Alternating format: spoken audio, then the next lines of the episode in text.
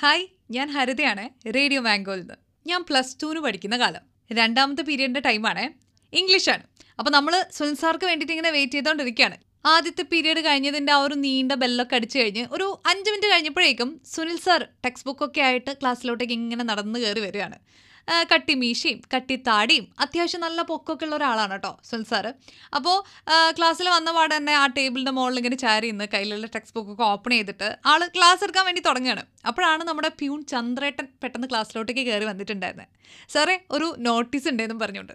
അപ്പോൾ സുനിൽ സാറ് കയ്യിലുണ്ടായിരുന്ന ടെക്സ്റ്റ് ബുക്കൊക്കെ ക്ലോസ് ചെയ്ത് വെച്ചിട്ട് ചന്ദ്രേട്ടന്റെ കയ്യിൽ നിന്ന് ആ നോട്ടീസ് വാങ്ങിയിട്ട് ടേബിളിന്റെ മുകളിൽ ഒരു നല്ലൊരു അടിയൊക്കെ അടിച്ചിട്ട് ഒച്ചൽ പറഞ്ഞു ശ്രദ്ധിക്കണേ ഒരു നോട്ടീസ് ഉണ്ടെന്ന്.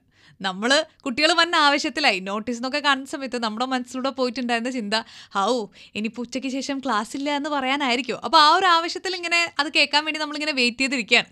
അപ്പോൾ ആ നോട്ടീസ് വായിച്ചു തുടങ്ങുന്നത് എങ്ങനെയാണ് നമ്മുടെ സ്കൂളിലുള്ള ഒരു കുട്ടിയുടെ അനിയന് ഒരു മേജർ സർജറി നടത്തേണ്ട ആവശ്യമുണ്ട്. അതിന് അത്യാവശ്യം വലിയൊരു എമൗണ്ട് ആവശ്യമാണ്. അതുകൊണ്ട് നമ്മളെ കൊണ്ട് പറ്റുന്ന രീതിയിലുള്ള സംഭാവനകൾ നമ്മൾ കൊടുത്ത് സഹായിക്കണം. ഇതായിരുന്നു ആ നോട്ടീസിൽ എഴുതിയിട്ടുണ്ടായിരുന്നത് ഇത് വായിച്ചു കേട്ട സമയത്ത് ഏതൊരു പന്ത്രണ്ടാം ക്ലാസ്സുകാരെയും ചിന്തിക്കുന്നത് പോലെ തന്നെയാണ് ഞാനും ചിന്തിച്ചിട്ടുണ്ടായിരുന്നത്. ഓ ഇതായിരുന്നു ആ നോട്ടീസിൽ ഉണ്ടായിരുന്നത് അങ്ങനെ നമ്മളത് വിട്ടു കേട്ടോ പിന്നെ വൈകുന്നേരമായി ലോങ് ബെൽ അടിച്ചു സ്കൂൾ വിട്ട് വീട്ടിലോട്ടേക്ക് പോകുന്നതിന്റെ ആവശ്യത്തിലാണ്. ഞാനും അമൃതയും ജോഷ്നയും. ഞങ്ങൾ മൂന്ന് പേരാണ് സ്ഥിരം കമ്പനിക്കാർ കേട്ടോ വൈകുന്നേരങ്ങളിലൊക്കെ ഇങ്ങനെ കഥയൊക്കെ പറഞ്ഞ് ആടിക്കുളഞ്ഞൊക്കെയാണ് വീട്ടിലോട്ടേക്ക് പോകാറുള്ളത് സ്കൂളിന്റെ താഴത്തുള്ള ശാന്തേച്ചിന്റെ കടയിൽ നിന്ന് ശൂരുമുട്ടായും തേൻമുട്ടായും ഇത് നമുക്ക് മസ്തായിട്ടുള്ള കാര്യമാണ്.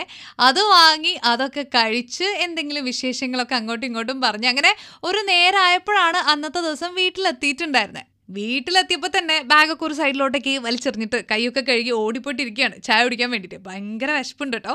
അപ്പോൾ ആ അമ്മയാണെങ്കിൽ നല്ല പോലെ ശർക്കരയൊക്കെ ഇട്ടിട്ട് ഈ അവിൽ കുഴച്ച് വെച്ചിട്ടുണ്ട്. അപ്പം ഞാനിങ്ങനെ കഴിച്ചുകൊണ്ടിരിക്കുന്ന സമയത്ത് അമ്മയും എന്റെ അടുത്ത് വന്നിരുന്നു. എന്നിട്ട് അമ്മ എന്നോട് ചോദിച്ചു ഇന്ന് എന്തൊക്കെ ഉണ്ടായിരുന്നു വിശേഷങ്ങൾ സ്കൂളിലെ? അപ്പം ഞാൻ പതിവ് പോലെ തന്നെ സ്കൂളിലെ വിശേഷങ്ങളൊക്കെ ഇങ്ങനെ പറഞ്ഞുകൊണ്ടിരിക്കുകയായിരുന്നു അപ്പോൾ ആ ഒരു ടൈമിൽ ഇന്നത്തെ ദിവസം സുനിൽ സാറ് ക്ലാസ്സിൽ വായിച്ചിട്ടുണ്ടായിരുന്ന നോട്ടീസിനെ പറ്റിയും ഞാൻ അമ്മയോട് പറഞ്ഞു കേട്ടോ അത് പറഞ്ഞുകൊണ്ടിരിക്കുമ്പോൾ അച്ഛനും ചേച്ചിയും അനിയത്തിയും വന്നെടുത്തിരുന്നു എന്നിട്ട് ഇങ്ങനെ കേട്ടോണ്ടിരിക്കുകയാണ്. ഞാൻ ഈ നോട്ടീസിന്റെ കഥ പറഞ്ഞു കഴിഞ്ഞ് പിന്നെ അടുത്ത കഥ പറയാൻ വേണ്ടി തുടങ്ങുമ്പോൾ അച്ഛൻ പെട്ടെന്ന് കയറിയിട്ട് എന്നോട് ചോദിച്ചു അല്ല അപ്പം നീ എന്താണ് ചെയ്യാൻ വേണ്ടി പോകുന്നത് അപ്പം ഞാനിങ്ങനെ ഒന്നും ആലോചിക്കാതെ പെട്ടെന്ന് കയറി പറഞ്ഞു നമുക്കൊരു നൂറ് രൂപ ഇരുന്നൂറ് രൂപ കൊടുത്താൽ പോരെ. അപ്പോൾ അത് കേട്ടതും ചേച്ചി അപ്പോൾ തന്നെ എന്നോട് പറഞ്ഞു ചേച്ചി ആ ടൈമിൽ ഇവിടെ കാലിക്കറ്റ് എൻ ഐ ടിയിൽ പഠിച്ചുകൊണ്ടിരിക്കുന്ന സമയമാണ് കേട്ടോ അപ്പോൾ ചേച്ചി പറഞ്ഞു അല്ല നമ്മളതൊന്ന് ശരിക്കും വിചാരിക്കുകയാണെങ്കിൽ നമുക്കൊരു നല്ലൊരു എമൗണ്ട് ഉണ്ടാക്കി കൊടുക്കാൻ വേണ്ടി പറ്റൂലേ ആ കുട്ടിക്ക്. അപ്പം ഞാനും ഇങ്ങനെ ഇരുന്ന് ചിന്തിച്ചു കേട്ടോ ആണോ? അങ്ങനെ നമ്മൾ ശരിക്കും വിചാരിച്ച ഒരു നല്ലൊരു എമൗണ്ടൊക്കെ നമുക്ക് ഉണ്ടാക്കി കൊടുക്കാൻ വേണ്ടി പറ്റും. അപ്പോൾ ചേച്ചി എന്നോട് പറഞ്ഞു ഞാനെന്ന് എന്റെ കോളേജിലും കൂടെ ഇതൊന്ന് പറഞ്ഞു നോക്കാം. അപ്പം ഞാൻ ഓക്കെ ഓക്കെ പറഞ്ഞു. അത് കഴിഞ്ഞ് പിറ്റേ ദിവസം ഞാൻ സ്കൂളിലോട്ട് പോയി. ചേച്ചി കോളേജിലോട്ടേക്ക് പോയി.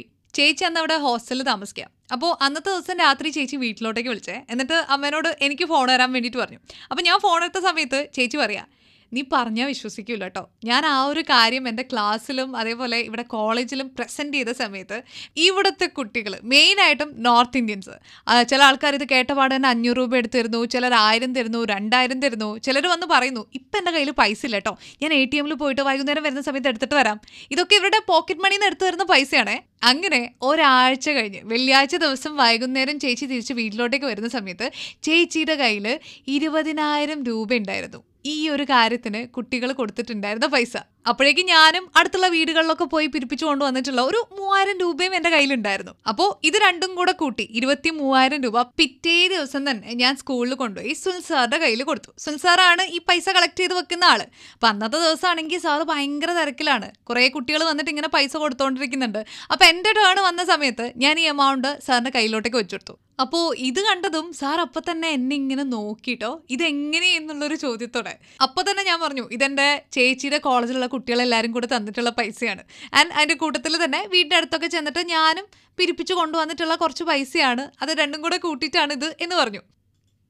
അപ്പോൾ സുനിൽ സാർ എന്റെ ഷോൾഡറിൽ തട്ടിയിട്ട് പറഞ്ഞു ഗുഡ് ജോബ് ഇത് ആ കുട്ടിക്ക് വലിയൊരു ഹെൽപ്പാവുന്നത് ഞാൻ അപ്പം തന്നെ തിരിച്ച് താങ്ക്സ് ഒക്കെ പറഞ്ഞിട്ടുണ്ടായിരുന്നെങ്കിലും സത്യത്തിൽ ആ ഒരു മൊമെന്റിലെ ഒരുപാട് ചിന്തകളായിരുന്നു എന്റെ മൈൻഡിലൂടെ പോയിട്ടുണ്ടായിരുന്നത് പിന്നെ അന്നത്തെ ദിവസം അസംബ്ലി വിളിച്ചു എന്റെ ഹെഡ് മാഷ് മൈക്കിലൂടെ എന്റെ പേര് വിളിച്ചു. ഹരിതതെ ഇത്രയും എമൗണ്ട് ആണ് ആ കുട്ടിക്ക് വേണ്ടി കൊണ്ടുവന്നിട്ടുള്ളത്. എന്നിട്ട് എന്നെ സ്റ്റേജിലോട്ടേക്ക് വിളിച്ചു. എനിക്ക് അവിടെ എല്ലാവരുടെയും മുന്നിൽ വെച്ചുകൊണ്ട് ഒരു സർട്ടിഫിക്കറ്റ് തന്നു. സത്യം പറയുകയാണെങ്കിലുണ്ടല്ലോ ആ സ്റ്റേജിൽ കയറി നിന്ന മൊമെന്റ് ഉണ്ടല്ലോ. അത് ഞാൻ ഒരിക്കലും എന്റെ ലൈഫിൽ മറക്കൂല എന്നുള്ളതാണ്.